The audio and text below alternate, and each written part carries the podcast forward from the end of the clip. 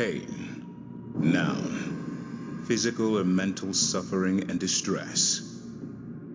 Pain does not discriminate, coming for the weak and strong alike. The biggest threat that Aleister Black has ever encountered is Lars Sullivan. No! Sullivan catches Black Mass! I don't believe it! I am gonna take everything that you've worked your entire life for. No one's fading the black but you, Aleister. Pain is the weapon of choice for the vile and oppressive. Oh my god! The merciless women's champion! A painful pattern unfolding. and the signature hallmark of the unhinged and deranged. Nikki Cross has seen enough! I'm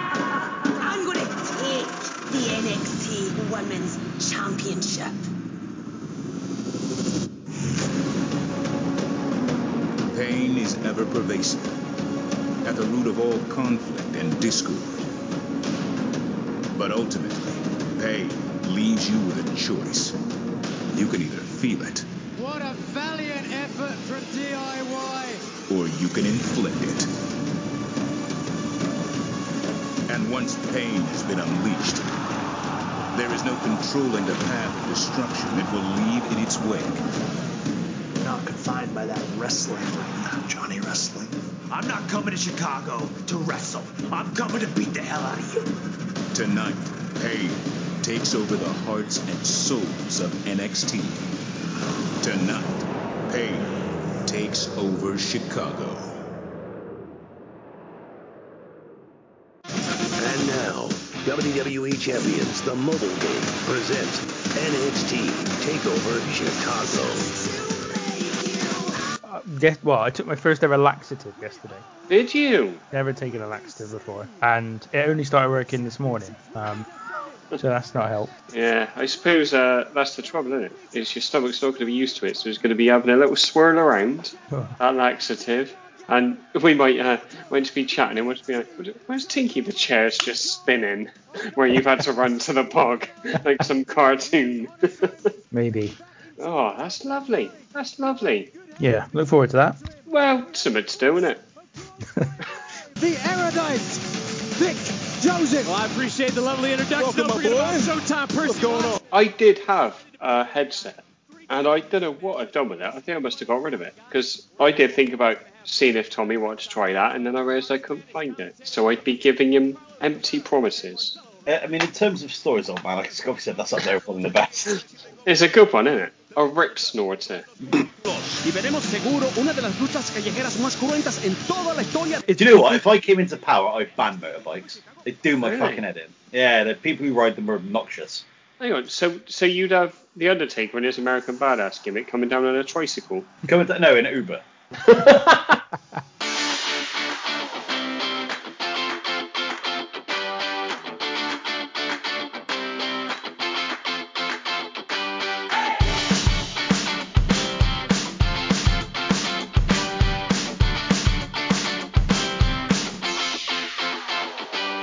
And welcome to the Random Wrestling Review. I'm Ben Spindler, and on the day of this pod's release, it is Father's Day in the UK at least, and that is completely unconnected to anything else on the pod this week, but was added as a vague attempt to connect us to the outside world in some way. Joining me today is Sam Kerry, whose nickname since school has been Old Man. And so when I first bumped into Sam while he was on a family outing, my first instinct upon seeing his dad was, oh my god, there's Old Man's Old Man. Thankfully, he took it in the jovial nature it was meant, like the hero that he is. Sam, welcome. Thank you very much, Ben. So there's two notes from the intro. One, my dad still references that every now and then. he very much enjoys it. And two, you know how I feel about parent days. Yes, yeah, Yeah, I don't established that qu- early. yeah, I, I'm, I'm in a good mood. I'm excited for the show today, but that's put me on a little bit of a downer. But I reckon a little cuddle from my teddy and I'll be good to go. Oh, God. And also on the pod this week, it's Tom Smith, who is mere weeks away from becoming a dad himself, and likely won't have much time for all this wrestling nonsense once a new baby arrives. So we ought to make the most of him while we can. Tom, how are you today? Very good, thank you. And this is a bit of a, a spoiler alert, but we've, we've caught, thought of the name. First, a little girl we're having. We're calling her Shinsuke Nakamura. Full name. Beautiful. Shinsuke Nakamura Smith. Yes. uh, or or it was or it was either that or Henry O. Godwinn Smith. But Shinsuke sounded a bit more exotic. Shinsuke Nakamura is that kind of hyphenated? Is it one word? You know, what's the what's the what's the lowdown? Considering that I don't know how to spell it, it's going to be very interesting. So I'm looking forward to finding out myself. Shinsuke Nakamura, that's X Q K Z Y D, isn't it? Something like that. Oh, I think I'll just write bollocks. if you're listening many, many years in the future, that's how Tom's da- daughter became to be known bollocks. Anyway, all that is besides the front row, as today we are taking our first look at WWE's development brand as we delve into NXT TakeOver Chicago 2. But before we do that, just a quick nudge in the direction of our social media channels. We have a presence pretty much everywhere, though through laziness, and our main outlet is Twitter. But wherever you fancy following us, we can be found at RWRPod UK. Okay, so NXT TakeOver Chicago 2. Uh, let's give us our pre-match, pre-match, pre-show thoughts and expectations going in. Let's start with you, old man. Wow, it's NXT in 2018, so I'm, I'm, I'll be honest, I was excited sitting down. This is the 20th takeover, and to my mind, at this point, they're 19 for 19 in terms of being either very high or absolutely incredible shows. So I was very excited, and also I I was watching a lot of the takeovers at this point, and I couldn't remember watching this one, so it was double excitement. Two lots of excitement. Wow, it's almost too much to handle. Yeah, well, it was to be honest, so I had to go and have a little lie down before watching it. uh, Tom, your your pre-match, pre-match, I can't stop saying it. Your pre-show expectations. Um, again, like like old man said, pretty high. They, they usually have a pretty high standard for this. Um, I'll be honest though, my excitement for what I assume would probably be a quite good card was very much dampened by the fact that I'm going to have to listen to Mauro Ranallo yelling in my ear for two and a half hours. And I thought to myself, do you know what? It could be the best show in the world, and I'm still going to come out of it annoyed. Thankfully, we'll, we'll get to it in a minute, but that didn't happen. That was my expectation going in. You went a bit, you went a bit Jerry Lawler being sad then. For, yeah. For well, like the thing is, I'm sure Mauro Ranallo is a nice guy, but I fucking hate his commentary. And I don't want to I don't want to seem like I'm just shitting on him constantly, but you know, when you will live in a toilet bowl, that's all you can do. I uh, I too, as we, we as we discussed before, I too don't really appreciate Moreno's commentary. I know there's lots of people who really like him. Mia! lots of people appreciate him. I'm not one of those people. Um, I do think he's just too much. Um, but in terms of my expectations for the show, yeah, I'm with you. I was very much looking forward to it. Obviously, they've got a reputation for very good shows on their NXT Takeover specials, and um, although much like Tom, I didn't really know a lot about what was going to happen on this show. I wasn't really kind of following the product. I've been thinking about this actually. I think the the darkest period of my knowledge in terms of not knowing anything will be this period from about 2017 through to 2020. Those years just are a fog. I've no idea really what happened. So um, yeah, looking forward to this. I, I think so. I think I was watching NXT. Not the. I definitely wasn't. I've never been a weekly watcher of the TV show, but I did watch. Made sure I watched all of the takeovers up to a certain point. But I think I'd stopped at this point as well. I, I've seen the main event already. I had I definitely watched that because I can remember when it happened. There were rave reviews, so I went back and watched the main event initially when it when it came out. But in terms of the rest of the card, I hadn't seen any of it either. Um, yeah, so it was quite good because I'm, I'm like, oh, who's this new up and coming character? That's three years ago. Okay.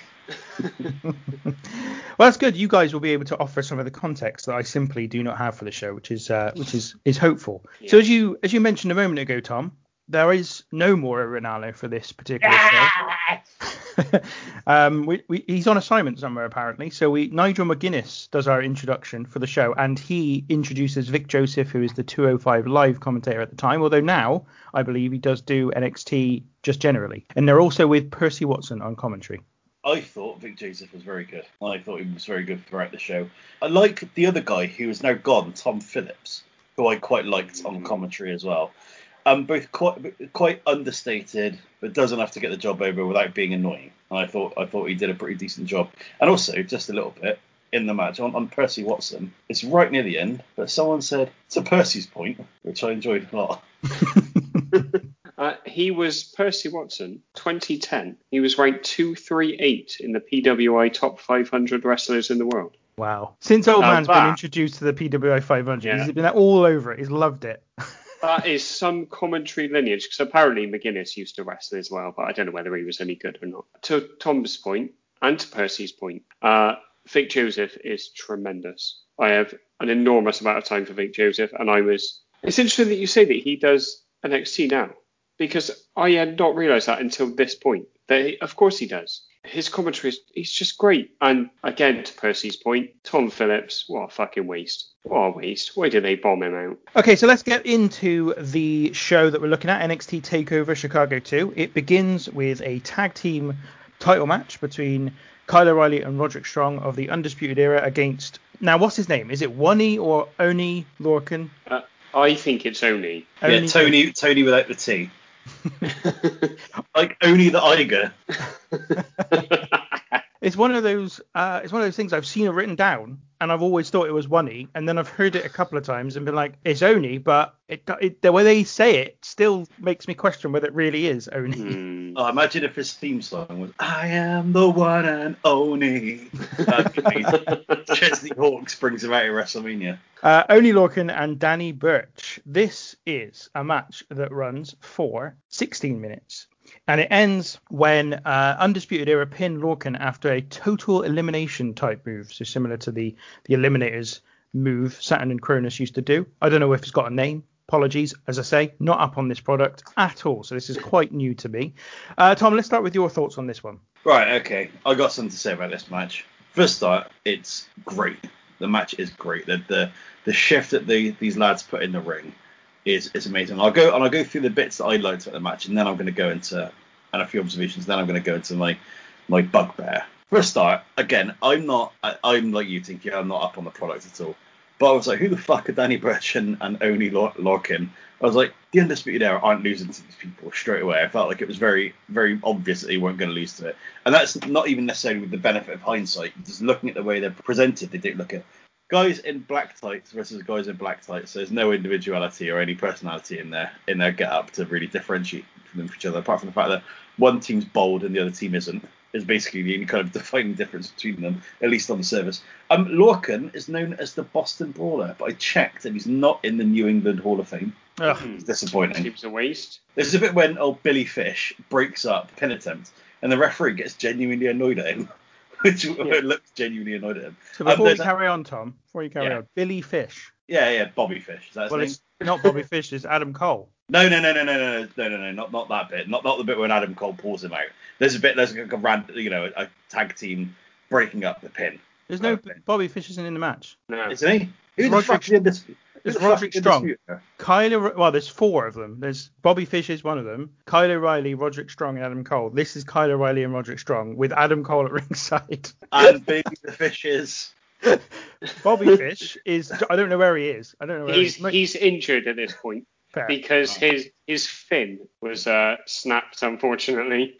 I just realised I said Billy the Fish as well, as if he's like some kind of like 1930s gangster. You've had him man, but just, just keep going, mate. Just keep going. Right, do you know what? Fuck this. I'm not going to talk about anything else much. The thing that really annoys me about it, though, is that aren't the Undisputed Era supposed to be heels, as far as I'm aware? And for a start, I hate the Adam Cole baby thing. That I fucking hate it because like if you're if you're a heel. You fucking cut that shit out right now because that is so poor. You shouldn't be encouraging the crowd to get involved with you and singing along if you're a heel. It's the basics of being a heel in professional wrestling. Now, The thing is, though, Tom, people know his name. They're not calling him Billy the Fish, or they're not calling him something else. I did get his name right, didn't I? I did get, it is Adam Cole who does that, isn't it? Adam Cole, yes. Yeah. So um, Adam Copeland, when he does that, they say when he does that, it just it just annoys me. It just really fucking boils my piss. And it just annoyed me. It annoyed me that the crowd were cheering these heels so much. Like the bit when um, Adam Cole pulls the guy out and gets ejected. The crowd, the the crowds, fuck me. the crowd, the crowd slash fans I just booing the ref, and it just it just annoyed me. I thought the match was really good. The actual work that the guys put in in this match is phenomenal.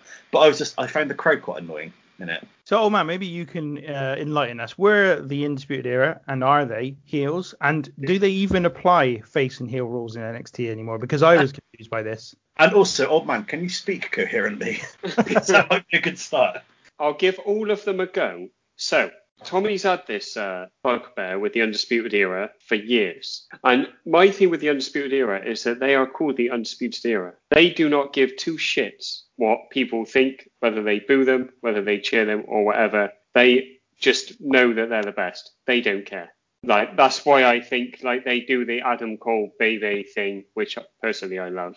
I think they're great. I had no idea who these lads were when they came in. Obviously Roderick Strong sided with them later on. I had no idea, and as soon as they arrived, I was like, these guys are fucking amazing. Like these guys are great. And in like Lorcan and Burch, there's kind of like they're and this kind of happened later on as well. It's like to Thomas Pointer, people know they ain't beating them. They're absolutely there's no way that they're beating them. But fuck me. Like this is incredible. This is so good. I almost watched it again immediately after before I continue with the rest of the show. It's just chaos. It's just absolute chaos, but it's so well put together that it's oh, it's just fucking brilliant. Like I was almost, to be honest, I almost had to go off and have a little tug.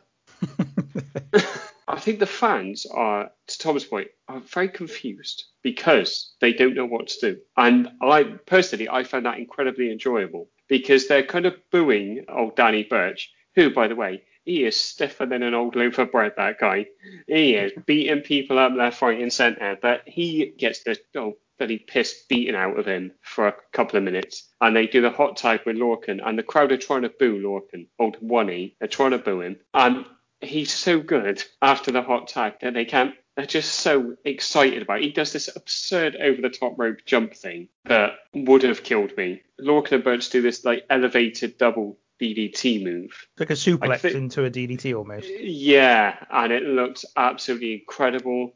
There's like the spinning European uppercut off the shoulders, which is like a modified Doomsday device. I they I'm doing it a disservice because Nigel McGuinness gives it a name and I can't remember what it is.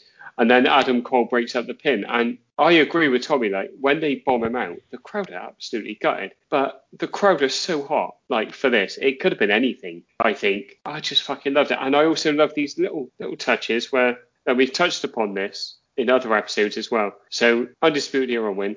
I'm having a lovely time. Outstanding stuff. Well done. They immediately leave the ring. Lorcan and Burch are just given that 15 seconds with the ring. And I thought, you know what? It's nice to see two bold lads get some fucking respect because there's one bold lad on this show and he never gets any respect. loved it. Absolutely. Um, like, loved it.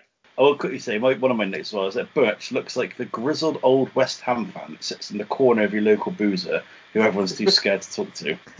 he's definitely he's definitely a Hammers fan, big time. You know, he sits there, and, and even even the even the barman's a little bit scared of him. He goes yeah. over, he orders his carling, he sits back down in his corner and starts muttering to himself about fucking Declan Rice or something. Do you know what I mean? Like, that's that's who he is, and everyone's terrified of him. Just one quick thing, one spot that's amazing is the cross-face half crab spot. Whereas one, yeah. whereas, whereas one has got, and oh, it's just amazing, tremendous. Anyway, Tinky, sorry, man. No, I mean to be honest, that was the one I was going to really call out. The the whole submission sequence for me, I, this match was really great. I was really enjoying it. I was like, this is rocking. It's absolutely fantastic. I was like, it's going to be a four star match, no problem at all. Then they did that submission spot. I was like, this is phenomenal. Like the, the, you, you add a little bit of innovation to the whole thing, and you all of a sudden my mind is blown because you watch so many matches. Like we must have watched over our lifetime thousands of matches, wrestling matches, and you know you, you feel pretty much you've seen everything. Pretty much mm-hmm. every single match you watch, you know that even if there's some really cool bits, you're still going to have seen something similar to it before. That I'd never seen anything like that before. Where basically one of them, first of all, the first bit where he's basically got him in the in the half crab, and he gets kicked in the face and then just almost like ignores it, no sells it in a really cool kind of, oh, that's a brilliant thing to do because you just don't see that ever. And then then fucking Burch gets Kyle O'Reilly, I think, who did the kick in another move, but he whilst he's in the move manages to kick Burch again. I was like, this is, I was, I was going out of my mind. I was I was going, yeah. I was just completely going mad for it. So yeah, I just thought it was absolutely excellent, an incredible match. I think this is up there in terms of, you know, I know Tom that you massively kind of have always gone mad for those tag team matches from SmackDown um, mm. in sort of late 2002 and 2003. This is up there with that sort of stuff. I mean, it's right up there. It's so good. The only thing I would say is that, and this is perhaps one of the things I think maybe NXT have, or the people behind NXT have missed, is that for me, this is what makes NXT great. Is this and the women I don't really care for the men's singles stuff. I, have never really cared for it. Mm. This is the stuff I want to see, and I'm like, this should be the stuff that's in the main event. Like this and the women's stuff should be the main event stuff, not the stuff they always put in the main event positions. I, Yeah. I've never, I've never really kind of, I've never really got into that stuff, but this is just phenomenal. I and, and as I said, I was I did find the crowd a bit annoying in this because maybe call me a bluff old traditionalist, but I like a I like a clearly defined heel and a clearly defined mm. babyface. But that's not to take away from the absolutely phenomenal work in the match. And I get it as well. It's the first match in of the pay per view. You're going to be a bit excited as well. Well, I also don't know if so. There's a couple of things there. I think for me, I don't mind the crowd because I feel like actually the crowd have defined for themselves who the baby faces are. They are behind Kyle O'Reilly and Roderick Strong in this match, and they boo Lorcan and Burch all the way through. I'm not sure that that was the intention of NXT. But what I hmm. think the intention of NXT is is to make everyone tweeners. I don't really feel like there are heels and baby faces in NXT, hmm. and that is a problem with the promotion and the way they run the shows, not the fans that's not really the fans' fault that hmm. they don't give them defined baby faces and heels. So I don't really mind the fans here. It's it's the promotion behind it that, that I have a problem with. One other no- one other note before we move on. Danny Burch uh, is someone I'm really pleased for. Has managed to eke out this career for himself in NXT. He's Still there with Lorcan. I think they're still a tag team at this point in time. Yeah. And he was pre he was like one of the early members of the early roster on of NXT, but he kind of got released. In fact, I even remember he was on Wrestle Talk TV whilst I was working for them. He it did a bit and he he was talking quite highly of WWE, but it felt like he was quite disappointed to not be with the company anymore. Well, he then in sort of 2015 or so started coming back and doing some jobbing spots for them. And I thought, well, this seems to be like the the extent to which WWE are going to use him as an NXT jobber. But he's managed to do this kind of stuff and show the value that he's got because he was again part of this fantastic fantastic match and all four of these guys were, were just brilliant all the way through. So really Go on. Bertie. So then we get the first advert for Money in the Bank. It's worth noting that this NXT Takeover show was just a couple of days before Money in the Bank, and so they are heavily promoting the Money in the Bank show during it. And then we have a hype video for Ricochet versus Velveteen Dream, which is the next match coming up. There's also a little bit of footage of Lars Sullivan just lifting girders in the back. Think about who he's going to racially abuse on Reddit. Well, Well, we're, and getting, we're getting ahead of ourselves there, guys. yeah, obviously he's lifting the piece of the set that knocked out Shawn Michaels at Judgment Day 2007. Ah. it all links in Yeah. in the end. See, WWE is so good at giving these little, uh, little Yeah. breadcrumbs. Could we cover Velveteen Dream stuff before the match? Of course we can. So before we get into Ricochet and Velveteen Dream, obviously uh, Velveteen Dream got released. It was only a month or so ago. With there's obviously allegations that he was grooming underage uh, boys and also possibly females as well via his Twitter and Instagram. So we'll prefix it with that because I'll, I enjoyed this match and I will talk about his work, but I want to separate the work from the human being. And also, I read something that he is apparently an utter cunt.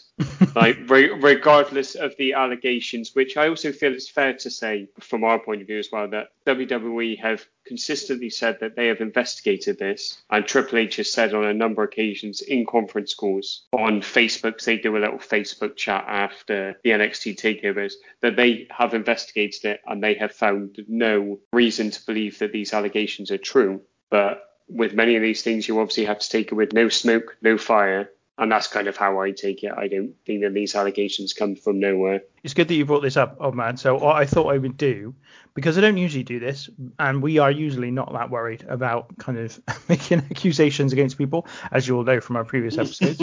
um, but I will just read out what Wikipedia's got to say on the matter, because Wikipedia obviously is a relatively um, safe space for what I'm allowed to say. So in April 2020, Clark was accused of sending Clark, being Patrick Clark, the man who plays Velveteen Dream, was accused of sending indecent images to underage boys on Instagram after a Reddit user posted screenshots of what appeared to be a naked Clark on the subreddit r squared circle, although Clark has denied these allegations. In June 2020, Clark again made national headlines after new allegations were made that he sent a sexually explicit photo to an underage girl, as well as having inappropriate communications with underage boys and grooming them amidst the speaking out movement.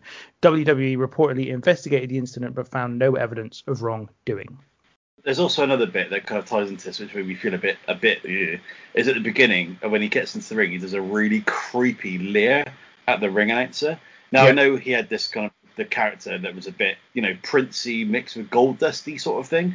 But um, like to see that made me think, as well. Like with that, you know, taking his his allegations into consideration did make me feel a bit icky. she does seem legitimately uncomfortable as well at that point. That's the, Yes. that's the thing. It wasn't necessarily she didn't like laugh or anything. She was visibly kind of uncomfortable Yeah. with the moment. The hype video for Ricochet versus Velveteen Oh. So I thought it was a really good hype video. And I have written here, obviously, taking into account what you've said, old man, forgetting that for a moment, that this hmm. character, the dream character, I was very intrigued by it. I was like, wow, this looks this looks like something genuinely interesting, genuinely creative, and I'm interested to see where it's going. Never had seen a match with Velveteen Dream before, never really seen anything about him, but I was like, just from the hype video, I was like, okay, I'm I'm intrigued by this. There's a great bit in it when they're talking about um his past, and Ricochet's like pr- probably playing like the baby face, and he's like, oh, he's a um, you know, he's he's, he's had some setbacks, and he's come back. You know, he got eliminated from um from Tough Enough, and then it just cuts to Dream, and he goes, the Dream doesn't remember that. this is so so good. And the other bit that made me laugh is right at the beginning. Ricochet's kind of like he seems to be a bit annoyed about the fact that he's known as the guy who does flips. Yes. You, you, you kind of do. do you know what I mean? Like, even, uh, do you know? What? I'm really annoyed that people think of me as being blonde. It really does my head in. I'll, I'll dye my hair if it was that much of an issue. Yeah, I mean, this is something he's got complete control over. And in fairness to him, he might be annoyed that he's the guy who, who kind of is known as the guy who does flips, but he is about the best guy who does flips in the world. So you kind of have to accept that a little bit, don't you? Yeah, and and also and it also shows that bit where he jumps over the top rope and face to faces with Velveteen Dream at NXT, and it's like, fuck me, that's amazing. The balance and the Yeah. oh, it's tremendous. Again, like you said earlier, but see, talk about things that you haven't seen before. Oh, it's tremendous. Yeah, so this is a 22 minute match and ends when Ricochet hits a 630 splash for the victory. Old man, your thoughts on the match overall?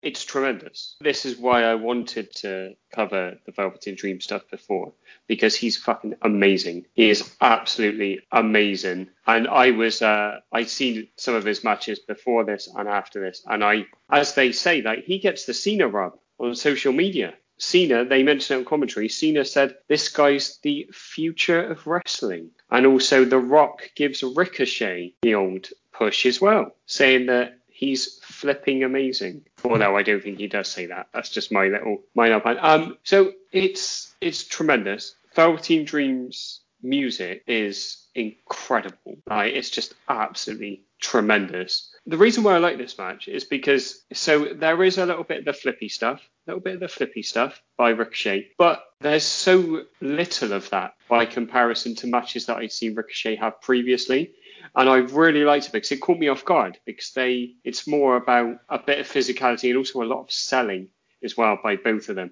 Velveteen Dream's selling is incredible. Like he just makes everything look incredibly believable. And to your point, Tinky, with the interview, like he's he is this character. Unfortunately, I think he genuinely probably is this character in terms of like what he does with Kayla Braxton. Like we mentioned at the start of the match, I think he is genuinely like he says to the referee, he's like, "Don't touch me, I'm the Velveteen Dream." And from what I've read, he's legitimately like that, where he thought he was above everyone else. And there is a suplex. I think it's by the Velveteen Dream to Ricochet from the ring apron to the outside that they kind of fake a few times in matches, and I've never seen it actually happen. And I shout, I was just watching it in my living room a couple of days ago. I shouted shit when it happened. I was like, shit on it! yeah, and then so the referee, referee's another guy. So there's a lot of people who aren't with the company. He's not with the company anymore Mm, yeah. because he's allegedly now he's denied it. A bit of a bit of a uh, COVID denier, but he's also a heavily religious man. So I think he's put his COVID fate in the hands of God, which is a risky business. Um, he does a very questionable fast count for the count out after this suplex. And he's also, I think, off filming the latest season of the Jersey Shore because he looks he looks an awful lot like the situation. That's tremendous. Ricochet does a shooting star press a la Brock Lesnar, but he fortunately doesn't. Basically, if he'd landed on his head, he don't have the neck of uh, Brock Lesnar, so fortunately he makes it. But he makes it only onto Velveteen Dream's knees, which almost made me sick, to be honest. Just the thought of landing rib first on someone's knees. It's just really, really, really great match. There is another point I wanted to make, and I oh, it's about uh, Velveteen Dream's Hulk Hogan attire. Yeah. And he does like some Hogan posing before the match, and then him and Ricochet do the WrestleMania 18 stare down at the start of the match where they're kind of looking looking alternate sides, which I just thought is just just really excellent. Well done, lads. And to be honest, by this point, I don't know what's going on because I've seen two absolutely tremendous matches that are also very different. And I was caught off guard by this match, by the pace of it. I thought it was going to like the reverse. I thought the tag match would have been more like this. And this would have been more like the tag match. And to flip them around was lovely. Well done, lads. Tom. I'm a little bit torn by the Hogan entrance, if I'm being honest, because again, it kind of feeds back into my looking. At, I don't like. I don't want a heel to have a cool entrance. You know, I, I like want the fans get on board with. I don't know. I was just a little bit unsure about it. Anyway, that's that's by the by. Also, Ricochet's wing, wings crap. He comes Yeah. in. It should be like Buzz Lightyear's. That'd be better. He presses a button, they pop out. That'd be amazing. Also on Ricochet as well. He, his physique is absolutely terrible. He needs to get in the gym, I think, because he looks fucking awful. Silliness aside, onto the actual match. There's a bit at the beginning, and I remember we I referred to this sort of thing happen when we covered the ECW, the, the first ECW pay per view we did. I believe in the Tajiri versus whoever the fuck match it was there's a bit where they have this sequence where right at the beginning it's very acrobatic um, just reversals constantly reversing and then the, the then it ends ricochet flips around lands on his feet and velveteen dream looks fucking pissed off that he just can't get him. And that was a really really nice touch because as i said to you it really annoys me when people are like yeah look at that getting the erection breath he looks fuming that he can't get to him. It's just that little nice nice touch that i really liked. Um, also on Velveteen Dream, he does a lovely Death Valley driver, an absolutely beautiful Death Valley driver, puts everything into it. I've watched quite a lot of Ricochet matches, well not Ricochet matches, but he wrestled as Prince Puma in Lucha Underground, and he did, he was very good in that as well. But he always did something that really really frustrated me, and I was watching out for it in this, and he doesn't actually do it in this match, and I'd be intrigued to see if he doesn't do it anymore. I think when he used to sell things um, in Lucha Underground, especially if it was like a high impact move, he would always land on his back and then sit up and then almost like reach like out with his hands out and to like demonstrate that he was in pain. But now I think about it, I think that's probably because he was masked. You know what I mean? So he couldn't, you know, sell as much, you know, from his face or at all, really. Um, and he, he only does that once in the match, and that's right near the end on a very high impact move. So I quite like that. The 630 is fucking impressive. I don't, I can't understand how you can spin that many times over that short amount of space.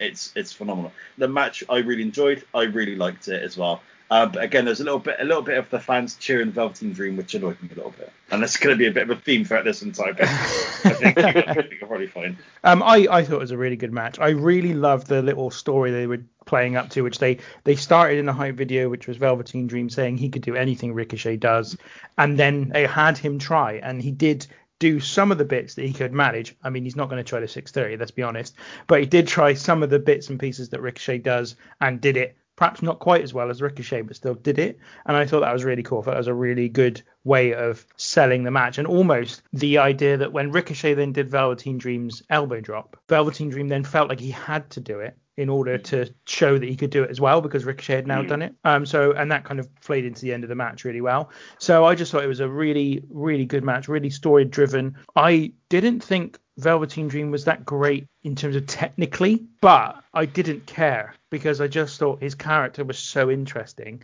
The reaction to what he was doing was int- was was there. The fans were so into it, and also just that they told the story. So it and it, and it like they fed into a kind of ongoing angle and a storyline that had been progressing through the weeks and months. So even though I don't particularly think he's that technically gifted, I actually still felt like it's just still a great match, and I felt like I wish I'd seen this before I'd heard any of the accusations about him because I was thinking this guy should be a future main event guy. There's the, the story is there, the character is there, the way he acts, the, the little things he does, his facial expressions, the the way that he is living the character in the ring which clearly may not be the fact may not be the fact that he's actually playing a character, but more that this is who he is.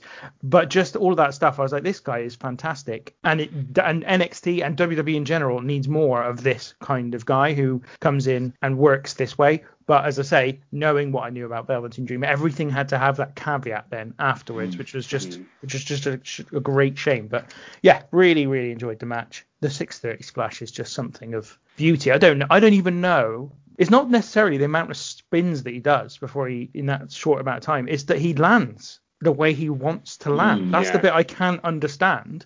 Uh, how you manage to manufacture that when you're doing those spins, and also just the mindset of even trying it the first time. Like once you know you can do it, fair enough. Like once you know you can do it, you're going to do it again, you know, many times because you you know exactly what it's supposed to feel like. But just the mindset to try it in the first place, I just don't don't know where that comes from. He's another one of those where everything he does is perfect, in control, everything. Like to be able to hit some of those moves, like you've said, of he, he does a standing shooting star press at one point in the match. You're like, how the fuck do you do that? I mean, I've seen it before. I've seen that. I remember Paul London used to do that quite a lot, I think, which is a weird reference point for someone who hasn't been around for ages. big, big I- Paul but- London shout. but it, it stuck out to me then as well. And it's just, it's just, he's just brilliant, Ricochet. Uh, and he has got released in two years and ended up in AEW written all over him because the WWE main roster wouldn't have a fucking clue. He will occupy the Battle Royale Money in the Bank ladder match, Kofi Kingston, previously Shelton Benjamin spot for another couple of years, and then he'll get released and end up in E AEW. is is partially the problem with that that a they will focus entirely on the fact they can do those flippy bump things, but also that Ricochet himself doesn't seem to have worked on anything but those things. So like he's obviously a great in-ring wrestler, but I don't know anything about him. I don't know what his character is, I, and I don't feel like he's trying to show me anything about his character whilst he's working.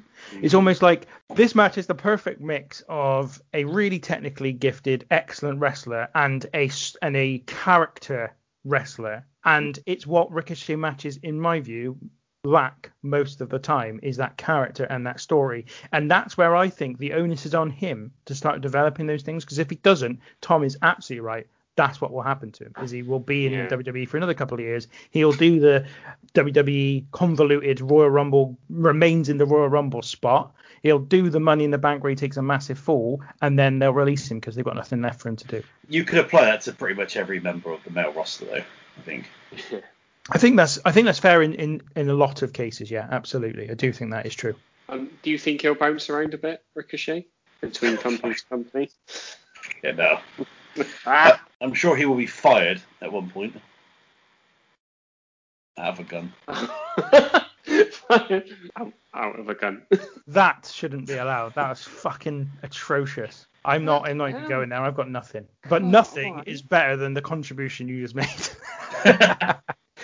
Wow. So after this match, we get an advert for Ronda Ra- Rondi Rondi. We get an advert for Ronda Rousey versus Nia Jax at Money in the Bank. As I said earlier, it is Money in the Bank weekend. We then get a hype video for Shayna Baszler and Nikki Cross's match, which is up next. In the uh, Ronda Nia Jax promo, they're saying, "Is Ronda Rousey ready for Nia Jax?" Probably. It's probably safe you know, I'd, I'd imagine so. Just a quick note on that match because I was like, oh, crap match, and then I can remember it. it's actually very good. It's definitely the best match Nia Jax will ever have because she don't really do anything. It's just Ronda Rousey doing Ronda Rousey really. I haven't seen it, but the way that that advert came across was how I feel Nia Jax should have been booked from the beginning, which is this the sense that she's this monster that no one can Yeah. stop. It plays perfectly then into Ronda Rousey facing her, but yeah, I don't think they push her that way. Uh, as I said, then we get the hype video for Baszler and Nikki Cross. Um, we have footage of Baszler dominating the NXT Women's division and Cross then appearing to be the only one who isn't afraid of Baszler, probably partially because she's sort of set up as being a bit mad, a bit crazy.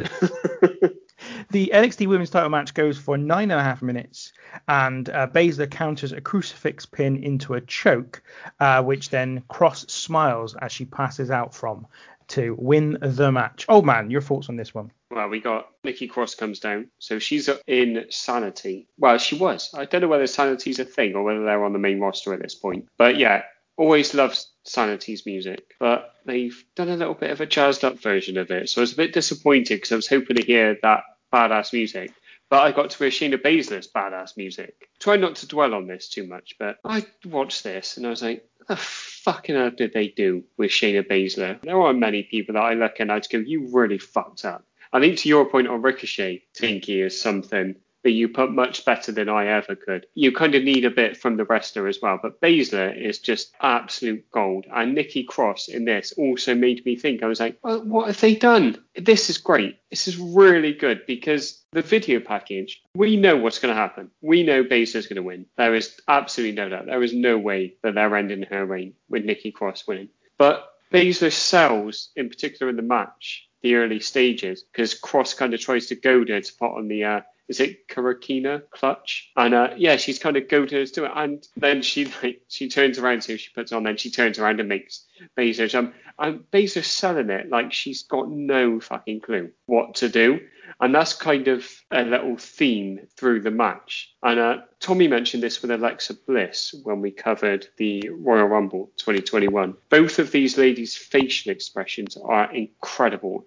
And without them, this wouldn't be much. Because as a match, it's it's tidy, it's decent enough, but it's what they're selling. They're selling the whole Cross isn't scared, everyone else is scared. Baszler doesn't really know what to do and how to handle it. So it's slightly like knocked off her game by it. And the end that you touched on, Tinky, where she's got her in the clutch and Cross just won't tap out. And then she starts smiling and then she passes out. It's tremendously done. And like you said, it's like the tag match is like a four star match and then it goes up to a five star.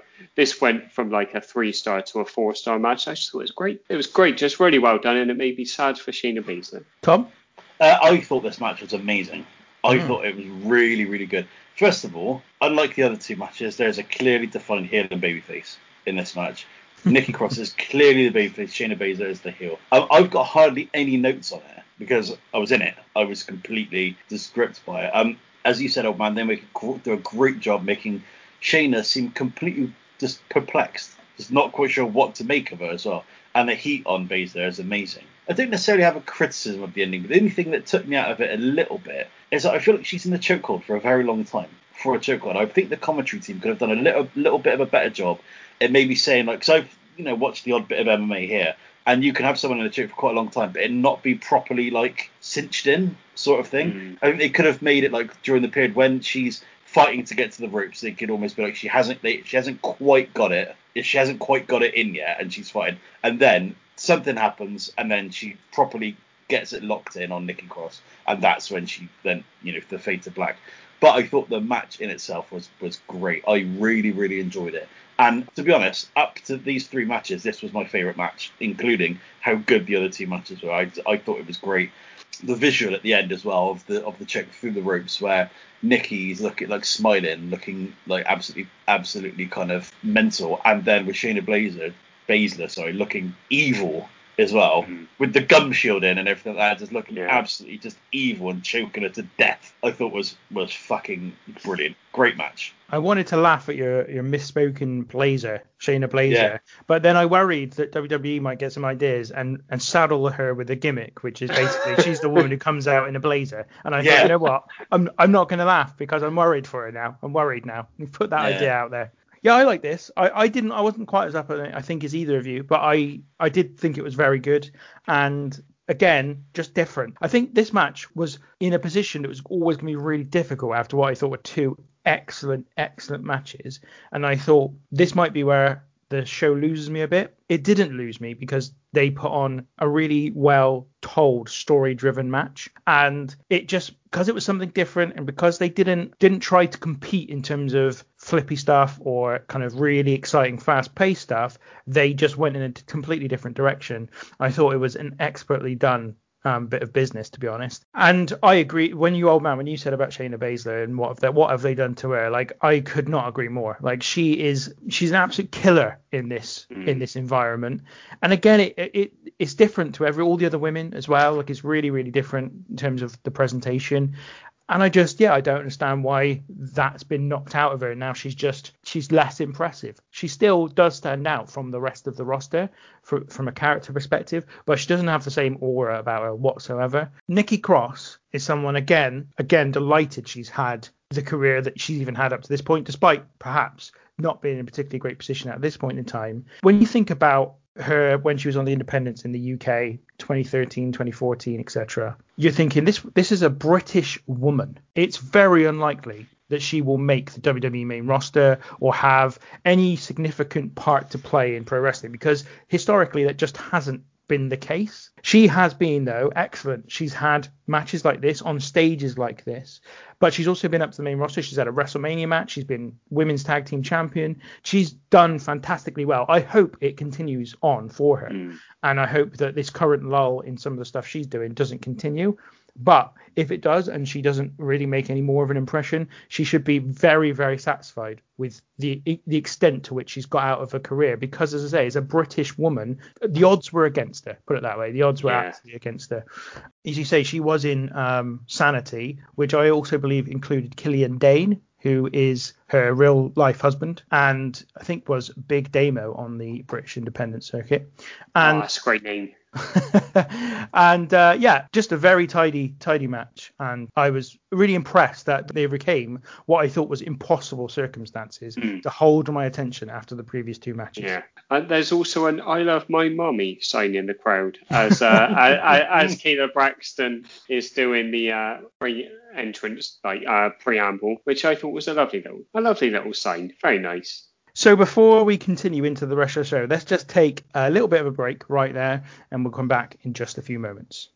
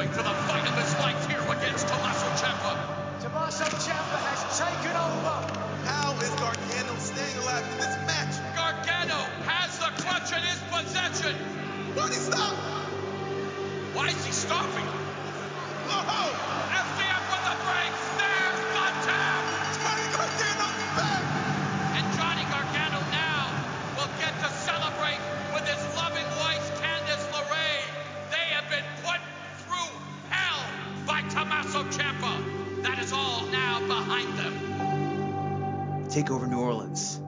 I remembered exactly who Johnny Wrestling is. And I was ready to move forward. For too long, I was defined by two words Tommaso Ciampa.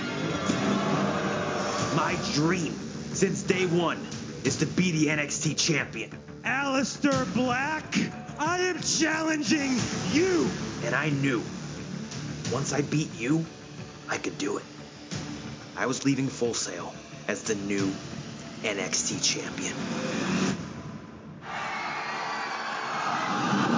Oh my God!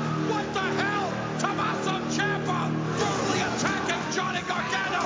Maybe in your fairy tale world, you actually believed I wasn't coming back. Oh my God! Tommaso Ciampa had different plans. Someone needs to Just like in Chicago. Johnny Wrestling is gone. I win. While my husband's future may be uncertain, you will know that Johnny Gargano was better than you. But you know that that boy you call a husband isn't half the man that I am.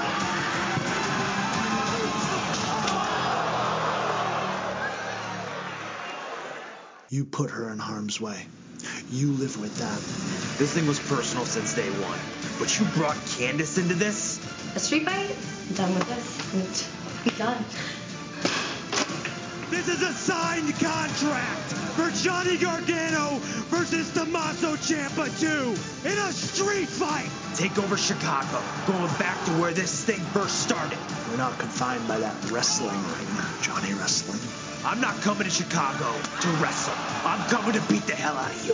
Johnny Gargano may have won the battle, but I will always win the war. Tell mom, tell dad, tell life, tell them all to stay home. Things are gonna get ugly. Last time we were in Chicago, I left in an ambulance. And I'm gonna make sure you leave the same exact way.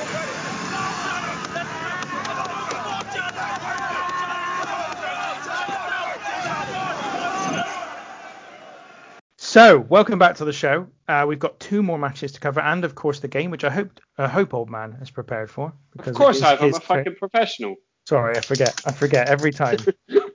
we get a little clip of EC3 and Keith Lee in the crowd before the coming NXT title match. We then do you think that is the first time they've ever shown two people in the crowd at NXT Takeover as a rhyming couplet?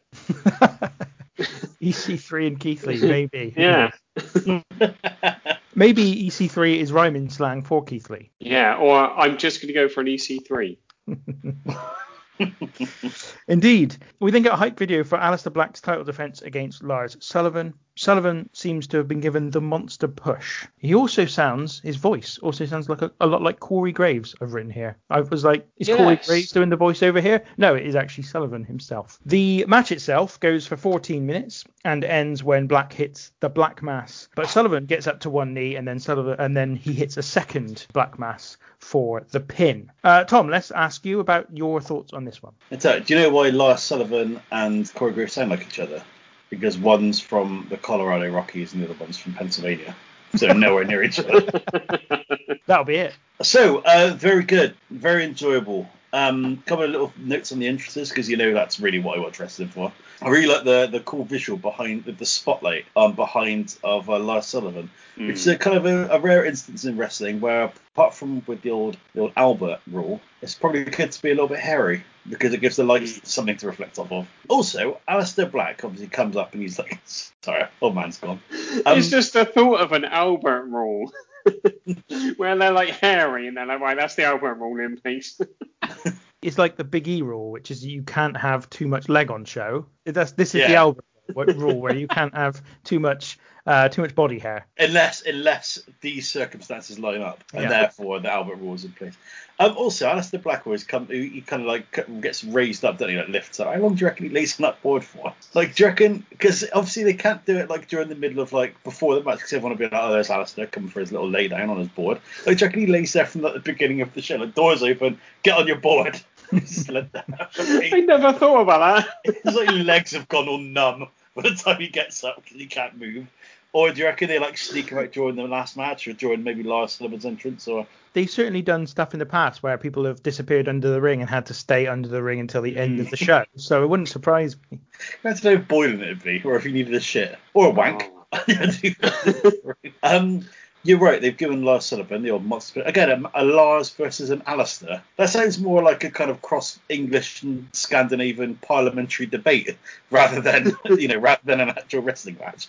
Um, I reckon it was probably the quietest the crowd had been through the entire show during periods of this match. Um, and I don't necessarily think it's because it's bad, but I think that they do a really good job in just slowing the pace down a little bit at, at certain points. And there were some pretty impressive power moves from Sullivan because Aleister Black ain't a small guy. He's quite quite quite a big guy.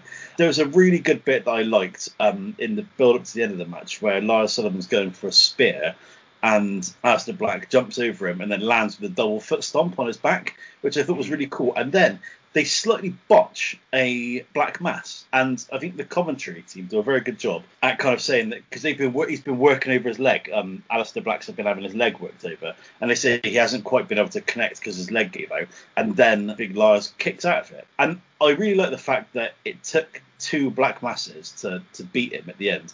And I really like the fact that they didn't hit him with one black mass and then go for the pin and then Sullivan kick out. I thought it was just quite a, quite a good bit of booking because it protects both the finish of the black mass and Lars Sullivan as being someone who's really hard who can take it. So I, I thought that was quite good. That he does one, gets up, gets another one, fucking have it done. I thought it was a good match. I, I quite enjoyed it. It's not up to the high standards I felt of the previous three matches, but it was still very good. We're four for four at the moment. Yeah. Yeah, I was really surprised by this. So I have never watched a Lars Sullivan match. So it starts off, he's got badass music, and then I noticed that he's wearing offensively high pants. Uh, Almost aggressively offensive, but not quite as aggressively offensive as his views on homosexuals, women, and people who aren't white. So I kind of like, I, I'm going in, to be honest, I start watching this match and I'm like, don't like this guy. Sexist, racist, doesn't like gay people, don't like him. Shall I um do another Wikipedia Yeah, quotation? go on. Get So- your wiki out. In May 2019, it was revealed that Miley, which is the surname of Lars Sullivan in real life, had used multiple accounts on the bodybuilding.com forum to write what Sports Illustrated described as a slew of racist, sexist, homophobic, and otherwise offensive posts between 2007 and 2013. Some of the posts were directed towards WWE employees and were written after Miley had joined WWE. Paste wrote that the post showed a long history of repeated behavior and noted that some of them had insulted foreigners and the mentally ill. In response to the accusations, Miley stated, There is no excuse for this inappropriate remarks that I made years ago. They do not reflect my personal beliefs nor who I am today, and I apologize to anyone I offended. He was fined $100,000 by WWE and required to complete sensitivity training. Seven months later, it was revealed that he had performed in homosexual pornographic films under the name Mitch Bennett years earlier. That I did not read that when I read this when I read his Wikipedia page earlier. That is amazing. You talk about levels of self-loathing. Fuck me. I mean, he's obviously Yeah. clearly mentally ill, but sorry, I probably shouldn't have found that last sentence as enjoyable as I did. I think, to be honest, I think you're well within your rights to laugh at that because there's a there's a level of just shithousery, is in there, that he's displayed that you know what, if he got bummed on tape for money, having said Worked for worked for Terry Funk. Yeah. You can't you can't tar these people with the same brush because Terry Funk got bummed on camera, as Tinky said, and he hasn't gone on to say to loads of these horrific things, has he? So, well, he may have done. To be fair, it wouldn't surprise Yeah. me. Some of the mad shit that Terry Funk comes out with. Anyway, let's uh, let's get back to the uh, match at hand. So this is the first and to my memory only Lars Sullivan match I've ever watched, and I can see why they were so high on him. I can see why they liked him because he's uh, got some big strength moves, but he's also got and Nigel McGuinness says this, and I fucking hate myself for using the phrase, but I can't think of how else to put it. He's got a good ring IQ. He seems to know his way around the wrestling ring and also another ring, if you know what I'm saying. but, but uh, yeah, really, really very good. Um, he is only wearing one knee pad, which caught me off guard. I like, why is he only wearing one knee pad? He's Um, fallen foul of the Big E rule there, I'm afraid. yeah, Aleister Black is very good. He he is very much the sideshow, I think, to this match. And the aim is to to Tommy's point at the end, to Tommy's point on Tommy End, at the end of the match, Tommy End hits the two black masses, which are protected because of the way that Tommy End covers Lars Sullivan at the end. And then he does another black mass when Lars Sullivan is on his knees, and then he black masses him while he's on his knees, and then it's all done. And then Aleister Black gets to leave the ring as the champion. Lovely old job. Gets to move on with his life. Great stuff. Enjoyed it. And as Tommy said, we are four for four. I do agree with Tom as well. I think this is probably the weakest of the four, but there's three very good matches, one incredible match that has preceded this. So it was everything that I wanted, not more, but it was what I wanted. Uh, yeah, I like this match more than I thought I would. Definitely, I was really not Hmm. thinking this match would be any good at all. Didn't know anything about Lars Sullivan. I'll get into Aleister Black in a minute, but with Sullivan, I just when you said I can see why they like him, oh man, I thought yeah because he's big. And, and that Yeah. really feels to me like the reason I like him because I didn't think he was that great. I thought he was okay, but I just felt like there are better big men than Lars Sullivan. Quite a lot of better big men than Lars Hmm. Sullivan. Sullivan had the feel of someone who, if he had been around in the 70s and early 80s, would have been massive. Would have been a big star. But wrestling's moved on, in my view, mm. and he is not really, I don't think, somebody who looks or feels like a wrestler from the 21st century. He's just got this kind of, I don't know, like there's a there's not a lot of impact in what he mm. does. So he's not a, an agile big man, but he's also, I didn't really feel like that much of a power big man. He was sort of lacking just a little bit of impact and intensity for me that I was a bit disappointed by. But in general, this was a much better match than I thought. Aleister Black. So uh, you guys have been quite high on Aleister Black, and I don't dislike him at all. I've seen a lot of his matches before he went to WWE, and I like those matches. But when he goes into WWE, and this kind of stretches into the wider problem, I think, in WWE actually, is that there's a lot of guys like him in that he's a guy who wears black pants, kick pads, and has got like facial hair. And there's loads of those people. There are just loads of them. And it feels in some ways that that's all they've got. So Aleister Black's got this kind of I don't know, vague sense of mystery around him in his character, but it's so vague that it's very hard to hold on to. Like you're like, well, but what is the mystery? Where, where is the hmm. mystery? It's just it's really really vague, and so he just comes across for me like any number of other guys that are in very similar positions, both in NXT and in the WWE main roster. And so I don't mind him, but again, I just find him a little bit nondescript. How was he presented in like progress, for example? Similar to this, I guess the difference in progress is that it's nearly all about wrestling. Mm. There's not, there isn't a heavily heavy reliance on storyline. There, there has been some great storylines, but there's not quite the heavy reliance on storyline or character that there is in WWE and that WWE really requires. And so again, I just, I feel like I'm struggling to hold on or grab on to anything with Aleister Black. It just feels like he's just there, he's doing his thing, and it's good, but I don't really care about mm. him. Do you, do you think that like so do you think just in that in that environment where it is you know more as you said not storyline based he, he, would thrive? It needs to go either one of two ways. Either it needs to be in a promotion that's fully as you said wrestling based like a progress or, or mainly wrestling based like a progress or a new japan or something like that or go the other way and really lean into something to be I, successful in wwe I think to be successful in WWE, he needs to have something other than the fact that he's a great martial artist. If you like, that's the idea. Is he does his kicks right in a company that focuses on the in ring that style sets him apart a little more mm. because nobody else or very few people have that style. So his wrestling style sets him apart more in a company that focuses more on wrestling. But WWE doesn't stand out enough. It is just, and I'm looking, I put Finn Balor into the exact same ca- category as Aleister Black. Like, what are you about? There's this vague sense of mystery, but that's it's so vague. There's nothing to, there's nothing to actually get your teeth into. There's nothing to base storylines on. It's just kind of, oh, occasionally he becomes the demon and it just doesn't do anything for me. It's interesting. Aleister Black is one of these guys, I think, who would have benefited greatly from a manager. There are so many people like this because it then, like you said, it, it, enables them to become a character and also learn like what that character is whilst they're being managed by someone and they're kind of being the mouthpiece and they're setting the scene like The Undertaker. I can't remember if we've had this conversation on the podcast or away from the pod, but the lack of managers does my head in mm. now because there's such an easy way for people who aren't maybe that capable in getting their character across to get their character across. Like I watched a Rusev match ages ago. About I don't know about I say ages ago, about five or six months ago. And it was from when he was reasonably early in his WWE run.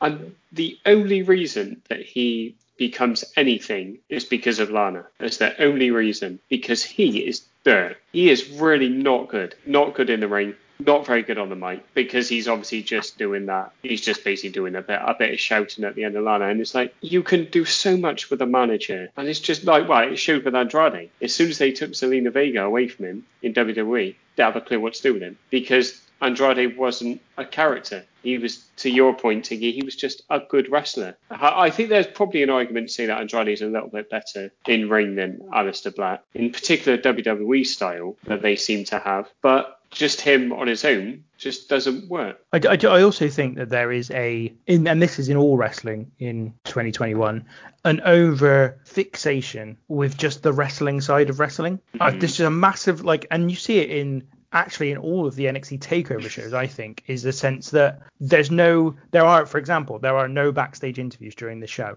And yeah. I think those things that we've discussed before, I think that's so important because you want to get the motivation for why they want to win the match, or you want to get what they thought about having lost the match afterwards, whatever it is. But there's none of that, and it's all about what happens in the ring. And we can sit here and go, oh, the tag team match is amazing, the, the Ricochet versus Velveteen Dream was amazing, etc. And they do in this show, in fairness, they do a great job of incorporating lots of story to what they're doing, so it doesn't show up so much. But it's not just a problem in NXT, it's a problem in WWE, it's a problem often in AEW. I find there's too much of a fixation on the in ring and not just a fixation from the promotions, but from the fans. They're all kind of like, "Oh, this guy's amazing. He's so good in the ring." Yeah, but what does he do? What what does he bring? What's mm. what makes him interesting to watch and to invest in, so that when he gets in the ring, I care if he wins or loses. And I think that is what's happened here. Is that there's an over over fixation on the fact that Aleister Black is a really great wrestler, which he is, but there's nothing else. I forgot to raise this when we were talking about ECW One Night Stand, uh, 2005, which is available in the archives for anybody who hasn't heard it. So I was really intrigued, and I haven't done it for this show. I was really intrigued by how much wrestling is on the show because we, all three of us, love that show. Absolutely. It marked very highly. Excellent. Very enjoyable. Runs for, I think it's about two and a half hours from memory. 48 minutes of wrestling yeah. on that show. I then looked at, we'd uh, covered Judgment Day 2007, I think either the week or a couple of weeks previous. I just, just interested to see. There's like an hour and 18 minutes of wrestling, and the show is the same length. And it's a very interesting thing because I know ECW One Night Stand's a bit of an anomaly because of what it is. And you have like the segment at the end with Austin and the WWE and the ECW guys and the Paul Heyman bit and the RVD bit as well. But it did really make me think because I didn't want to say it when we were reviewing the show because I didn't want it to come across as criticism because it wasn't. It was really like this isn't solely about the wrestling. I think on this card it works perfectly, but I completely agree on the last WWE pay per views that I have watched that aren't uh, a WrestleMania or a SummerSlam. It really, yeah, when they're just going from match to match, it's a bit of a slog because you're kind of putting the dots together yourself well, because they're not very well done it is also a problem when it's a promotion that doesn't actually big up the sports element of it. Mm. So if if you have a promotion that focuses on the sports element of the pro wrestling, every match actually ends up meaning something because they're all fighting for something. It's either the rankings or it's a title or, or whatever. If you do not do that, like WWE do not do, they have never bigged up the sports aspect of it. You can't go match to match to match because none of them they only have the context of which they live in the storyline as opposed to the sport. And so it's you can't really do it.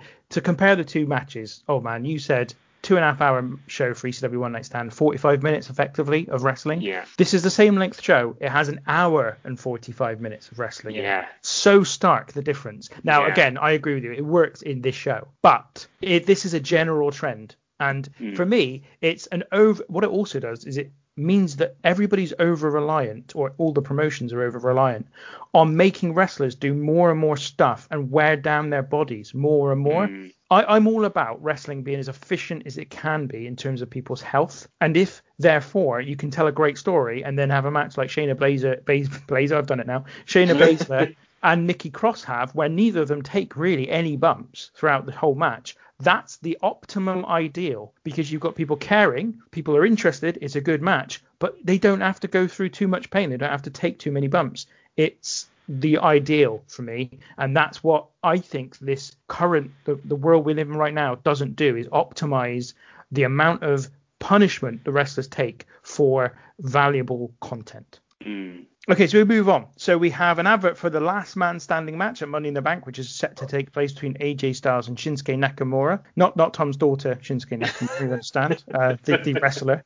Um, we then have Uncomfortable by Halestorm, is shown as being the official theme of this NXT Takeover show. Although they did also talk about Fozzy Fozzy song earlier in the show as well, so I, did, I was hmm. confused. I didn't know which one was the actual official theme. We also then get a, another kind of advert immediately after Takeover. Triple H will be talking on Facebook I don't know what about. Presumably just the show and whether it was any good uh, or not. Apparently he's talking about his dick. Okay. just two two hours talking about his dick, which which was a turnout for everyone. That's such a shame that we weren't uh, we were watching this three years after it happened. Then. Yeah. Then there's a hype video for Johnny Gargano versus Tommaso Ciampa, which is our main event, which will be a street fight between the two long-time rivals. And we see before the match, uh, Johnny Gargano's wife, Candice LeRae, giving Gargano a a crutch and tells him to kick Ciampa's ass. Any notes on all of the relevant bits and pieces here? I like the promo video. Let me know exactly what was going on and how it happened. I kind of had a vague idea of what the storyline was, but um, I thought it was quite good. It shows the, the story arc of an entire era Like, an entire ear? yeah. Entire ear's worth of storyline. entire ear's worth of storyline. I'd say my ear was full up after that. Um, entire year's worth of storyline. I thought it was very good. I like the fact that you can probably always rely on this match in a similar way you can always rely on a match between Kevin Owens and Sami Zayn because they've got so much history that you can just be like, oh yeah, they're they're interacting with each other again. You know what I mean? We need something to do with them. We'll chuck them together. We know they can have a good match, and the crowd will always be into it. I just want to quickly go into like the entrances bit. The yeah, you said uh, so. Um, Johnny Gargano's wife comes on, gives him a little crutch for good luck. I'm not quite sure what the significance of that is because um, they didn't really explain it. So um, Ciampa injures his knee and then comes back and uh, he's like on his crutch. He's on his crutch and then he beats Gargano with the crutch and it becomes kind of like a thing that they use feud, through their feud. Right. So in in many ways, it's the crutch feud. Yeah, nice. And then so when and then when Tommaso Ciampa comes out, to no entrance music, which I quite liked. He's got his own little crutch that he's decorated himself. crutch up. No, crutch up. Now, I don't know about you guys. If I absolutely hated someone and I plan on taking a weapon, I definitely made sure I matched my trousers. which, is, which is what Tommaso Ciampa does. Also, Johnny Gargano's music is awful. Mm, weird. Mm. Always weird, I found his music.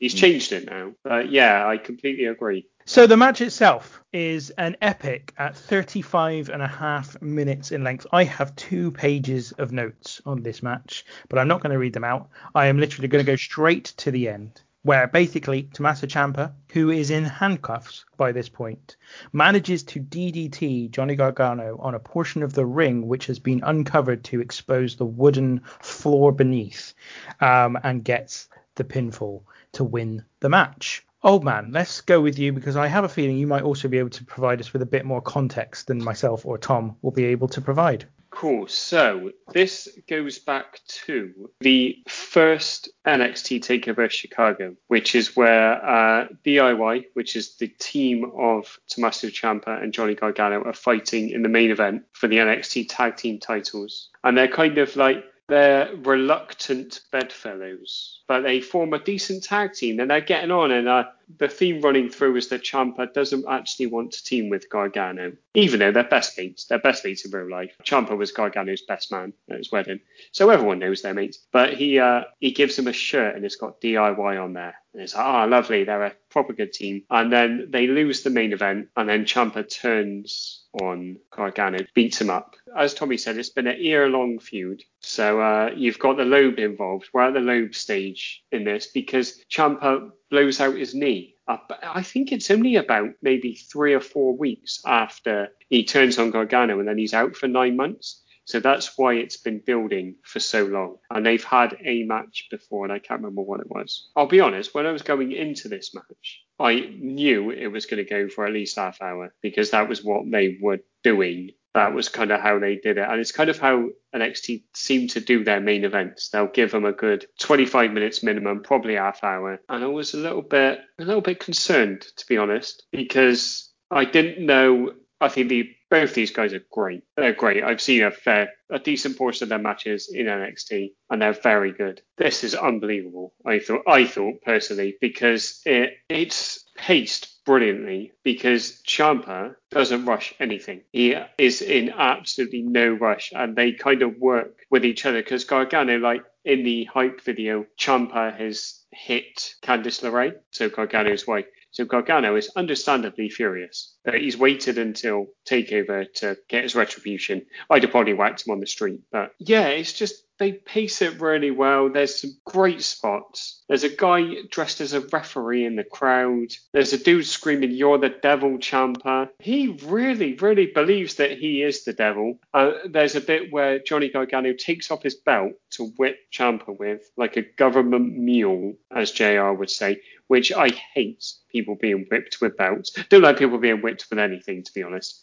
but belts in particular in wrestling context. But then the crowd chant, "You deserve it." And I note on the crowd, I think if they were any hotter for this, the building would have melted because they are they were almost as into it as I was, I think. And it's just tremendously done. There's the end sequence that Tinky talks about. So there's a little bit before where Ciampa is taking Gargano out to buy the entrance and they climb up on some boxes and he's he's got ill intentions and he takes off Johnny Gargano's wedding ring, looks at it, spits on it, and then throws it. I hope it's not his genuine wedding ring because I don't know whether they would have found it. But it's just such a, for a such a cunt move. And then Gargano picks him up, does the little, little like holding him on his back and then falling backwards, which looks incredible. And then Gargano gets the old stretcher spot. Uh, sorry, Ciampa gets the stretcher spot, and Gargano climbs up onto the uh, box as he's just looking down, and he's he's gone. He's a psychopath. And then he eventually commandeers the stretcher that Ciampa is on. And this is where it really like amps up because they get a lot of guys from the back involved. And it works, but I'm not I'm never really a big fan of lots of people coming down to try and like stop these things happening, but they get it perfectly because like the whole thing is like Gargano's kind of like in a trance, in particular for this little end segment, and they just pace it brilliantly, where he's not he's not losing his mind. He's just slowly like dismantling these people that have come down. Like eventually, like he tries to get in the ring, but not in this like manic frenzied attack way. He's like kind of being held back and he's like, I've had enough, starts whacking people and then you get the little surprise DDT at the end. And it just ends 35 minutes of absolutely wonderful old stuff. And I was so very impressed with it and a little bit proud of them because at the end, I didn't know the end, genuinely caught me by surprise. And I just thought, brilliant, absolutely well. And I love the fact that at the end of the show, Gargano so Candice LeRae comes down. People are coming down to look at Gargano, and it just fades to black. There's nothing, just fades to black. I thought tremendous old job. Thomas. Uh, so after uh, going into this match, I think I'd already seen it, as I said earlier, but I wasn't expecting to enjoy it as much as I did. I thought it would be very good, um, but I couldn't remember too much of it. So I can remember the ending, but obviously can't remember. I obviously didn't couldn't remember too much of it, and I wasn't expecting to enjoy it more than I did the women's match, if I'm being honest. But fuck me, did I ever? There's some really great bits in it, like there's a couple of really cool spots. There's a bit, obviously, they, they, they're playing on the fact that, that, that uh, Johnny Gargano's got a, a, bad neck and had his neck injured in the past. The spot where they put the chair over his head and then ram him into the steel steps. Whilst being very safe, I think, looking at it, it looks brutal. There's the spring, like Johnny Gargano does like a springboard into a bin lid shot, which is yeah. just timed to perfection. Um, and that kind of cuts into two two kind of themes throughout this this match. Every time Gargano looks like he's until the end, right at the end, every time Gargano is about to make a comeback, it's cut off perfectly. It's brilliant, and it's almost like his desperation gets the better of him, and Tommaso Ciampa is then able to to capitalize on it. And the thing that I like about it, which and to be fair, the commentary team really do hammer home as well. There's hardly any pinfalls, and there's hardly any like there's no wrestling, there's no rest holds, no nothing in it because that's not what this match requires it's like going back to the complete opposite of what we were talking about at, at um, Slamboree 2000, where Lex Luger's wife has been, or Mrs. has been kidnapped, and then he does a little pose in the ring at the beginning. There's none of that. It's just straight to the point. Um, bit of an annoying chant from the crowd at one point. We want tables. Yes. there's been enough. This match doesn't need tables to satisfy you. It did my head in. That you have no idea how much that pissed me off. I because I every time I hear that, I I hate it. Yeah. Doesn't matter what match you're involved in. I'm like, why the fuck do you have to chant that? And they do it during there's a period in the Dudley's career where they basically do it 30 seconds into every match that they're mm. in, and you're like, fuck's sake, guys, just let them fucking have a match, yeah? yeah. But in this, I was like, you're 20 minutes in, you've just had every fucking thing you could possibly yeah. want. Why the fuck are you chanting "We want tables"? You utter cunts. I was yeah. really angry with it. Yeah, I didn't, I didn't like that at all. Um, the bit when they're towards the end, so they're kind of going home, sort of. They, they get up to, they're, they're kind of fighting up the ramp, or, or Tommaso Ciampa's dragging Gargano up the ramp and the ref is saying this come on that's enough that's enough and he's saying it's not enough. You don't know what it is. You don't know they don't know pointing to the crowd. This is between me and him. I'll say when it's enough. I thought i was brilliant. I thought it was absolutely brilliant. Then as old man said there is a spot through a table so the, the entitled cunts get what they want. Um, and then they just started doing the, the stretcher job and Ciampa's beard tufting through the neck brace. I really enjoyed that the bit with all the people running down was good. I always love seeing an official get hit. It will always make me So do we. Their handcuffs are not efficient in the slightest, are they? The chains are far too long. As I've said, I've seen it before, and yet the ending didn't catch me off guard, but I was fucking gutted at the end of it, hmm. despite the fact that I'd already seen it and I knew what was happening. That old man and I briefly spoke yesterday. I said to him, I think I've seen this match. Is it the one with the, where he pulls the ring up and he, he DDTs him and you were like, oh, no, he, he wouldn't let me know. But obviously I knew that happened at the end. And just when he when he pins him, I was just so deflated. And hmm. again, similar to, to Old Man's point, it's a fucking ballsy way to end the pay per view on that flat note. Hmm. You know what I mean? Everything's gearing up for them to and it doesn't feel like it to me. The storytelling is done so well in the match. It doesn't feel like a haha, we've outsmarted you. You thought he was going to win, didn't you? It doesn't feel like it. it seems completely natural, and I think it's a great, a great match. It it also murders the crowd. Like the crowd, the air is sucked out of them. It is an amazing match. It's a it's a great piece of work. The first 15 to 17 minutes is very similar to a typical WWE main event. They have hmm. lots of these kinds of matches where they have it's a hardcore match, falls count anywhere match, no holds barred, extreme rules. They all amount to effectively the same thing. It's this kind of first 50 minutes of this match where they use the the chairs, where they use the bin lids, and they use the trash can, they use the they fight through the crowd. It's very kind of par the course WWE main event, but still very entertaining. The the 20 minutes after that is just fabulous. It's all kind of story based stuff. Very very very good indeed. I, there's not a lot I can say to build upon what you guys have said to be honest because it is all the things you've said. Um, the end is fantastic. It really was. I, I hadn't seen this before. So I had not watched this match before. I it's kind of patchy. I kind of know bits and pieces about what happened during this feud, and I kind of know a little bits about what happened afterwards. I kind of know how it. I I definitely watched the show where it started. Um, I had definitely watched that when T- Tommaso Ciampa actually turns on Gargano. There's lots of gaps as well, and this is obviously one of those gaps. And yeah, I just thought it was very, very good. And the way I read the bit at the end, or near the end, where Tommaso Ciampa spits on his wedding ring, and the bit that you talked about, Tom, where Tommaso Ciampa says, "You don't know. None of these people know." I was like, is there then something else that then is revealed to us about this relationship? Because I understand that Gargano turns heel not so long after this. And I was kind of like, there's a bit where Ciampa does the air raid crash, sorry, Gargano does the air raid crash through the table bit up on the stair, uh, you know, where they're in the crowd and whatnot, which is brutal and uh, ends with Ciampa being started to be carted out. The bit where he then is going, no, no, that's not the end, and he starts to attack him. I was kind of like, this is almost like the bit where he goes further than he should do. And so it's almost the beginning of that heel turn.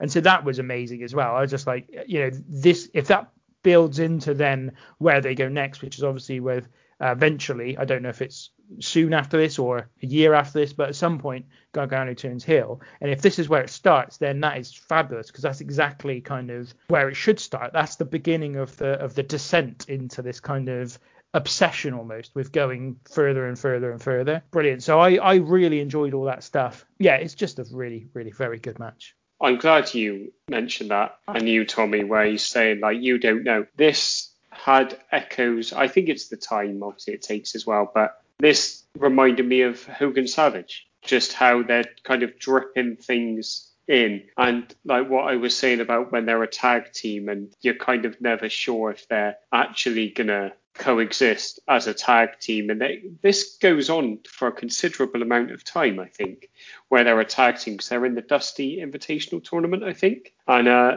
it's just really long term storytelling that they just don't do often enough. Mm. Not everything can go for a year, we know that, or longer, or even six months. It's just great. And this is why people beat themselves senseless over NXT because it, they're capable of doing this, and WWE are capable of farting in a cup, it seems.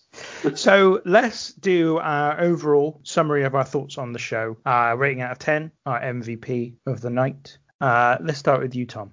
Uh, so my um, match of the night is the main event. I, I wanted it to be the women's match, and I, as I said, to all intents and purposes, until the main event, it would have been. But I, um, yeah, that's what I'm going with. My MVP of the night is tough because I tried. You know, I did think about it whilst we were doing this pay per view, whilst well, this event, whilst I was watching it. I did think to myself, the, the thing about the MVP is that it's usually someone who does something daft. And there isn't any of that on this show. It's very serious. It's a very serious show.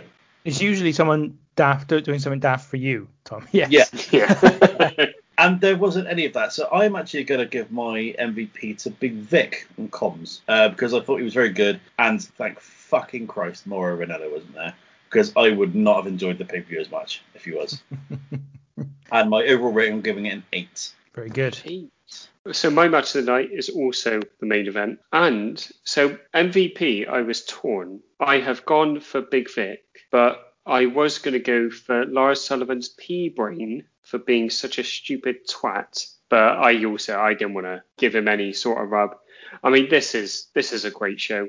This is an absolutely tremendous show. This is the best show I have watched in a long time a long, long time. So I'm giving it a nine because I think so. I was edging eight or nine, and then the end of the main event swung it. To be honest, it's I think if one of sorry, probably the men's title match, if that had been a little notch higher, it would have been a ten, I think, hmm. because it would have been perfect. But yeah, it's just tremendous. Go on NXT, NXT, NXT. NXT, NXT. You deserve this. We want tables.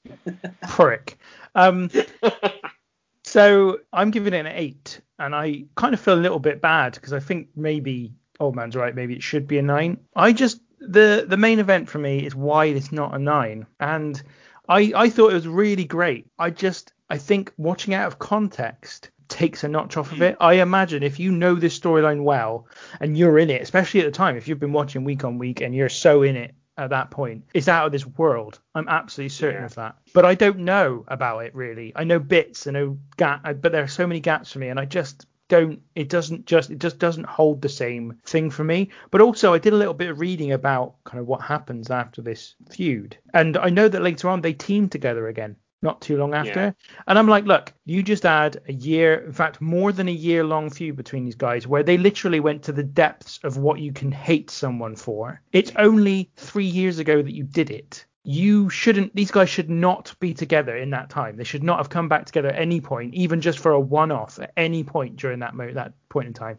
Because that is just that undercuts for me everything you do. I can't see i mean again i don't know what the circumstances behind it were so maybe there's a good way of explaining it away but to me it feels feels wrong. Just doesn't feel right. Well from my memory this as you said this gargano like reflective sat on the little box and then going nuts. That is the start of how he kind of goes to the other side and goes heel. And I believe, and I'm very happy to be corrected, that they both stay heel and that Gargano goes so far the other way that he comes round to Ciampa's way of thinking because I believe Ciampa becomes NXT champion not that long after this and it's kind of like that's what I wanted, and you were my way, and that's why I did what I did, and it's what Gargano wants as well.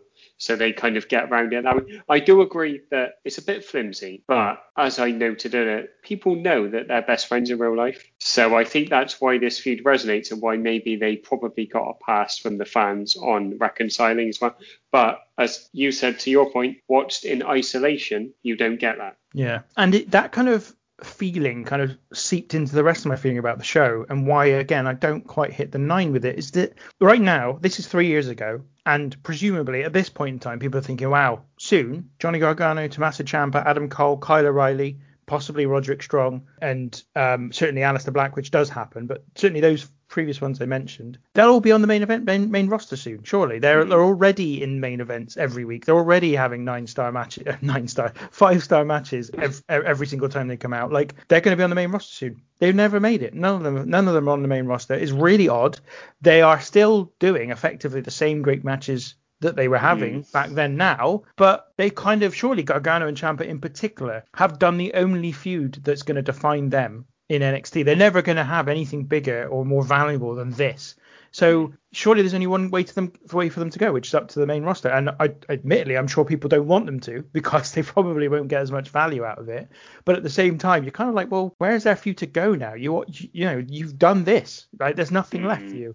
So that was also a strange thing for me, and I don't I don't know if that means that they're not like they, they don't want to go. They don't want to go up to the main roster, and maybe that's part of it. But I just feel like, you know, where do you where do you go after this? So I and I, I said my my match of the night is the first match, is the tag team match. I thought the tag team match was just so phenomenal and much more up my street. Like as I said, the first 15 minutes of the main event was kind of like any other WWE main event where they put they bolted an Extreme Rules stipulation on it. It was a great match, but I just didn't think it was quite as as fantastic as the main event. I just uh, sorry, as the as the as the opener. I thought the opener was just phenomenal, and I'm going to be in the minority in terms of that. So I give it an eight.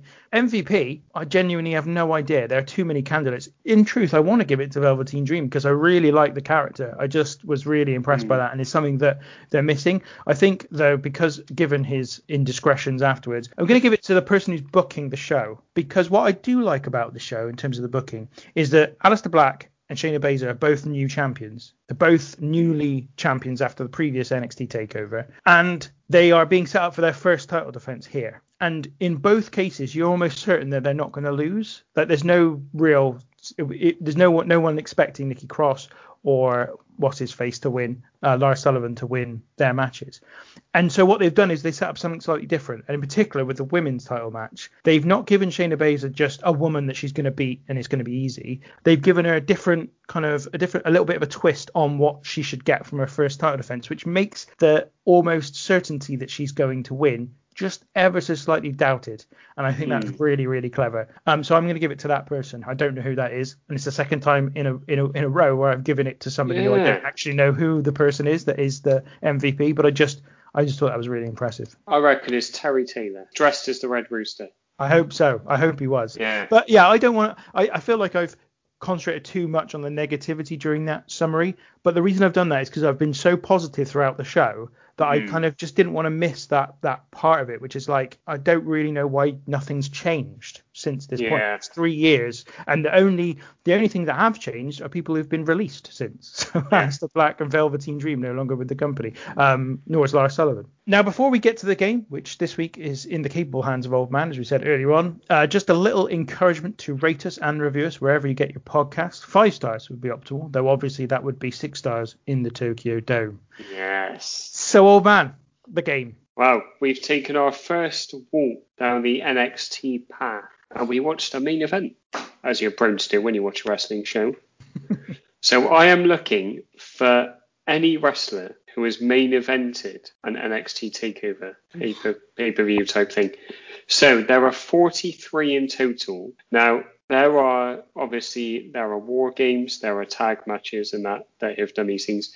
I am looking for individuals only, so no uh, no tag team names. Although fortunately, going through it, only about three of the uh, tag teams actually have tag team names as their primary identifiers. So as I said, 43, and there have been 34 takeover main events. So it's a nice little bit of a nice little bit of opposite with the numbers as well, which pleased me. I got a feeling this might be a good chance for Tom here because I think he may yes. have watched he may have watched more of them than me, um, mm. which really wouldn't surprise me because I haven't watched a huge amount of them. Well, because his initials in the name, we're going to go with you, Tinky. Okay, I will start then with Tommaso Ciampa. Tommaso Ciampa, he's not on the. Ah, oh, of course he is. Yes. I would go with Johnny Gargano. Yes. It's a stretch, I know. uh, Finn Balor. Finley Balor, Tinky's favourite. Yes. This is takeovers only. Yes. Um, I'm going to go with uh, Sami Zayn. Sami Zayn. So good they named him once. Sami Zayn. Uh, Kevin Owens. KO. KO. wow. yeah. Um, Adam Cole. Baby. I was going to say that's not his full name. yeah. Um, Samoa Joe. Samoa Joseph. Correct. Uh, Shinsuke Nakamura. Yeah, the baby girl herself, Shinsuke Nakamura.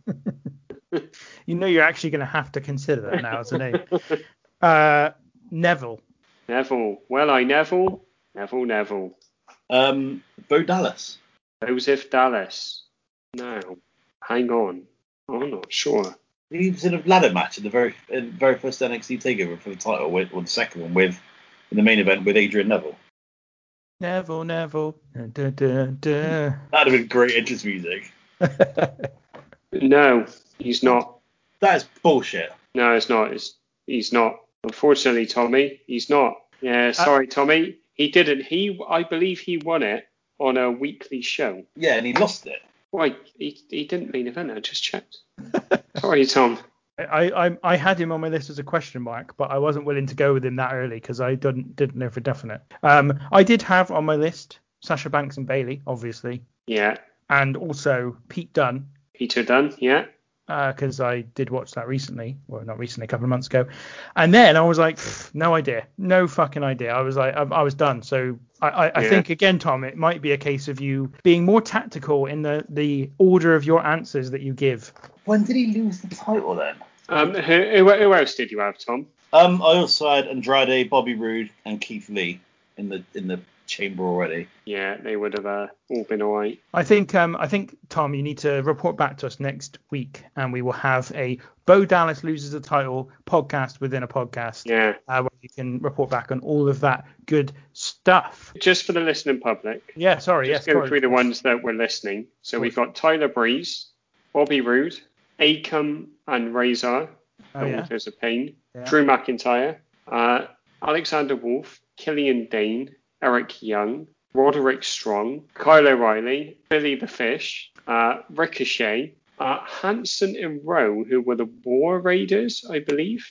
I did have in brackets War Raiders, by the way. Viking Uh, Viking Raiders as well, I believe. That's it. Yeah. Yes. Yeah, when they came up. Uh, Aleister Black, Adam Cole. I'd written him twice. I don't quite know why. Uh, Dominik Dijakovic, Charlotte Flair, Rhea Ripley, Io Shirai, Karrion Kross, Pat McAfee, Burch and Oney Lorcan, uh, Raquel Gonzalez, and and Kyle O'Reilly again. I've written him twice. Again. He was so good you wrote him twice. Yeah. So this is an interesting one because there was NXT Arrival, which was the first NXT pay per view, which was headlined by Bo Dallas and Adrian Neville, and then the second one was NXT Takeover, and then that was when they rebranded it. Well, I'm not disputing the victory because he technically didn't main event an NXT Takeover; it was still an NXT Yeah. pay per view. I, I'll be honest, I'm disappointed for you, Tommy, because I think that's a tough one. And I must confess, when I put this list together, I completely forgot that they had pre takeover pay per views. Never mind, eh? Never mind, get that chin up. Don't worry about it. stop, stop crying. Come on, stop crying. It's all right. And ultimately, he had more people on his list than I did, but Yeah. that's not the point. To be honest, it's both my least deserving victory and the one I least expected to get. So uh, you know, I, So- I'm, so- I'm I'm delighted, quite frankly. Yeah. So that does wrap up everything we've got to do for today's episode. Old man, thank you for joining me today. Thank you very much. It's been it's been a good one, but I don't want the listener to forget that there were pre takeover pay per views like I did. I just want them to remember Ken Patera. And Tom, thank you for your contributions, as bitter as you might be about that uh, game finishing the way it did. I am, but I'm also feeling a little bit philosophical at the end of it as well. Because remember, lads, the time fears only the pyramids and the random wrestling review. Indeed, and we will be back again with more of that great stuff. Um, uh, but until then, take care.